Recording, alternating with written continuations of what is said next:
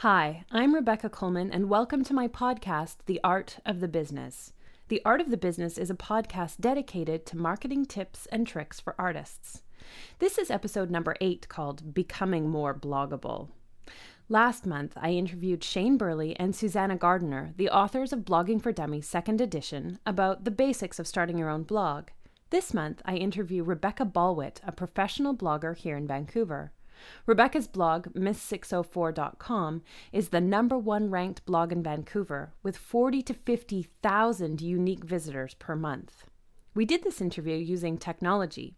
I emailed her the questions, she recorded the answers, and sent it back to me. I recorded my parts, and now we're putting it all together. I hope you enjoy it. How do you think blogs and bloggers are changing the face of traditional media? I think that um, they're making traditional media know that they need to be more um, immediate. Um, the thing about a blog and versus a, let's say a newspaper. So the newspaper comes out, it's at your door first thing in the morning. You open it up, and that's basically the news for the day. It can't change. You can't comment on it. thing about blogging is you can post a news story in the morning and it can change throughout the day. You can have comments on it. You can continue the discussion.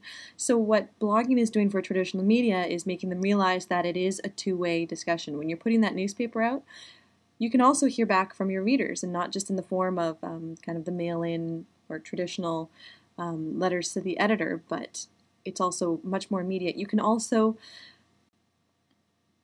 you can also go mobile, so people can also get uh, as, as, easy as they can have a newspaper on the SkyTrain with them as they're commuting commuting into work. You can also have uh, updates on your phone. You can subscribe, um, not a traditional subscription, but RSS feed subscription, so online. So it'll go right to their inbox every morning instead of their front door mat also with traditional media when it comes to television video um, it's like how a few years ago time magazine's person of the year was you. So it was everybody. Anybody can be a producer. Anybody can produce content have people watch it and pay attention to it. Now it's not necessarily the same um, quality or integrity when you have someone dropping a, a mentos into a bottle of coca-cola versus um, uh, someone reading you the nightly news. But anyone can can produce something. Anyone, everyone can be a part of what the internet is becoming, essentially. And what the internet is becoming is something that traditional media outlets can no longer ignore, since it is so huge, it is so big, and it's engaging people in a discussion. Do you think blogs and bloggers are gaining in credibility? I think they are definitely. Um, a lot of people are scared of bloggers. They think that whatever they say around a blogger will be posted on the internet.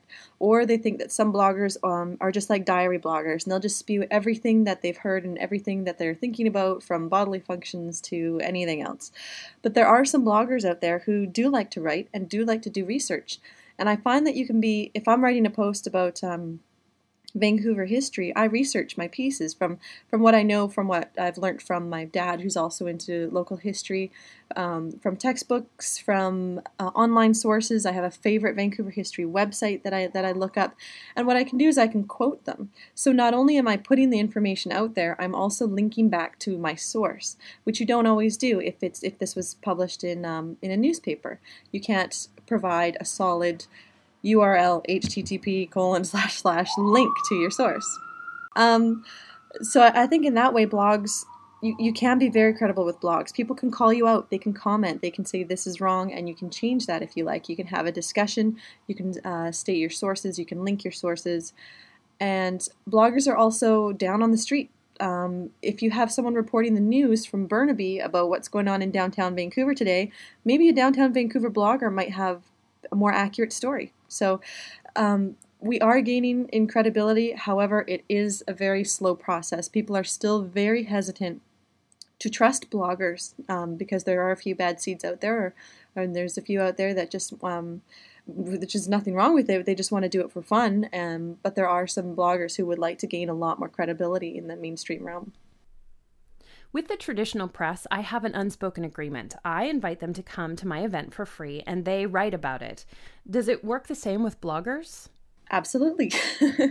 um, if you would like me to come to your event and blog about it, certainly you can give me access. Um, if I am asked as a blogger to come to an event and then given the admission fee of uh, told the admission fee is twenty dollars, I probably will not show up.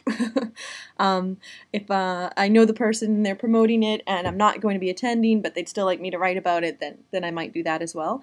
But um, as far as where I am in my career as a blogger, um, I do um, live blogging of events. So if you'd like me to come out and live blog your event, I, I do charge for that. And if you'd like to put advertising on my sidebar about your event, I charge for that as well. So I've kind of moved my blogging into a more professional realm. And I, I, think at this point I can do that. I've done over 40 events, 40 live blogs, and um, I've established myself enough um, in the social media realm as well as the mainstream realm in Vancouver and, and sort of across Canada, I guess, that I feel that that's something that I can do. And um, I also I bring a value to to any event by offering um, a live blog and promotion, blogging promotion the value of a live blog being that participants can check back to the live blog later and get links for what the speaker was talking about in case they missed it or in case they weren't taking notes. And also, it allows those who are not there to have some access to the event and, and find out what's going on and get some links. Now, the thing is about bloggers, um, if you invite us to your event, we're also very open and honest and transparent. And that's a big thing about blogging. So if we've been invited to an event for free and um, and in exchange, we're writing a post about it. Uh, we actually recently did um, a blogger day at Playland. So I contacted Playland and I said, six of my friends would like to go to Playland for a day. Turns out we're all bloggers. If we all write about our experience, can we get in? Can we get in for free? So they wrote back and they said, yeah, sure. Because I mean, it's it's great publicity for them to have six bloggers. I mean, these are six major Vancouver area bloggers. Um, to have them all write about Playland and their experience there. Now, one thing um, we do always disclose, and this is where the transparency comes in, is we can say if we had a bad time or not. Um, that's just the way it is with a blogger. You don't want to sugarcoat absolutely everything. We have no editor to report to, only ourselves. And as long as we let the outlets know that we're coming here, we're, we're we are pretty much going to review it either way, good or bad. Um, you know that that's how we'll write up our, our post afterwards but it turns out we had a great day at playland um, and the weather was perfect so we couldn't really complain but yeah that, that is a big part of it i don't want people to always know that i'm being paid off to write positive reviews or paid off to write this or that if you if you're inviting me to your event i'm coming out i'm going to write about it and I'll, I'll say you know if i had a good time who i saw i'll link things that i want to link and and we'll just go from there Okay, but how do I know that a blogger is legitimate? What if somebody is just trying to scam me into getting free tickets to one of my shows? Um, to know that a blogger is legitimate, I know that a lot of people use handles. I know I use Miss 604, but you also need a first and last name. You need to know who this person is. You need to know that you can Google them and find out that they don't also have a blog about, you know, something totally terrible and illegal. so you need to be able to know the person's first and last name. You need to know that they're a real person. Um, ask ask around town, see if anybody has met them or heard of them. But also read their blog. That's the most important thing. Read their blog and see what they're all about. How do they write their posts and and make sure that they're the right type of person that you would want at your event if it is a fit. Also, um, if you are looking for the most reach, you do want to get a popular blogger and don't feel bad asking someone for their stats. Um, a lot of bloggers, and I know a, lot of my friends subscribe, one of my best friends, Dave, subscribes to the uh, F Stats Make Art policy, which I love to do as well. I love to write about anything from, you know, my vacation in Kansas City to serious, you know, tech events and history pieces. So the, the beauty of a blog is you can write about anything. But what I'm getting point I'm getting at is um, bloggers do check their stats, their statistics. Every single blogger has a statistics program on their blog. Um, if you're on WordPress.com, it comes with it. It's just a plugin. If you're on WordPress, um, people get SiteMeter, Google Analytics. Everybody looks at their stats. They want to see who's coming in and who's going and where are they going and what are they clicking on and who are their referrals. So if you're looking for a legitimate blogger, you can ask them for their stats. How many visits you sorry, not visits. How many uh, unique visitors do they have each month? And that will give you the most accurate idea of, of uh, the popularity of the blog. But also, yes, just read their blog and, and make sure what they are writing about is something that would be a good fit for you. How do I pitch my event to you? Um, I was actually on a panel for uh, during VidFest, actually during the Convergence conference called Blogger Relations, and big thing. There's three of us up there: Darren Barefoot, Kate Trgovac, and myself. And we were in a room full of marketers and PR people and, and, traditional traditional marketers, traditional PR people. So the three of us were sitting up there, and one of our biggest things was um, I get I get messages to my contact form every day, uh, which is a contact form I have on my website instead of having my email address up there. And if someone copies and pastes a press release in there without even a hi Rebecca or hi Miss 604, if someone copies and pastes a press release in there, I'm probably not going to pay much attention to it. Um, you need to be personal. You need to you need to know um, you need you need to know what the blogger is about. So this has a lot to do with the last question is how how to know if a blogger is legitimate. Well, you need to read their site and find out what they're all about. So when you want to pitch me your event, you can say if it's about um, something in Stanley Park, you can say, "Hey Rebecca, I've noticed you've written about Lost Lagoon. Have you written about uh, Prospect Point, and you've written about these things. Um, I was wondering if you'd be interested in this event in Stanley Park. Well, you know, pretty I'm pretty much going to be interested in it if that's the case as well.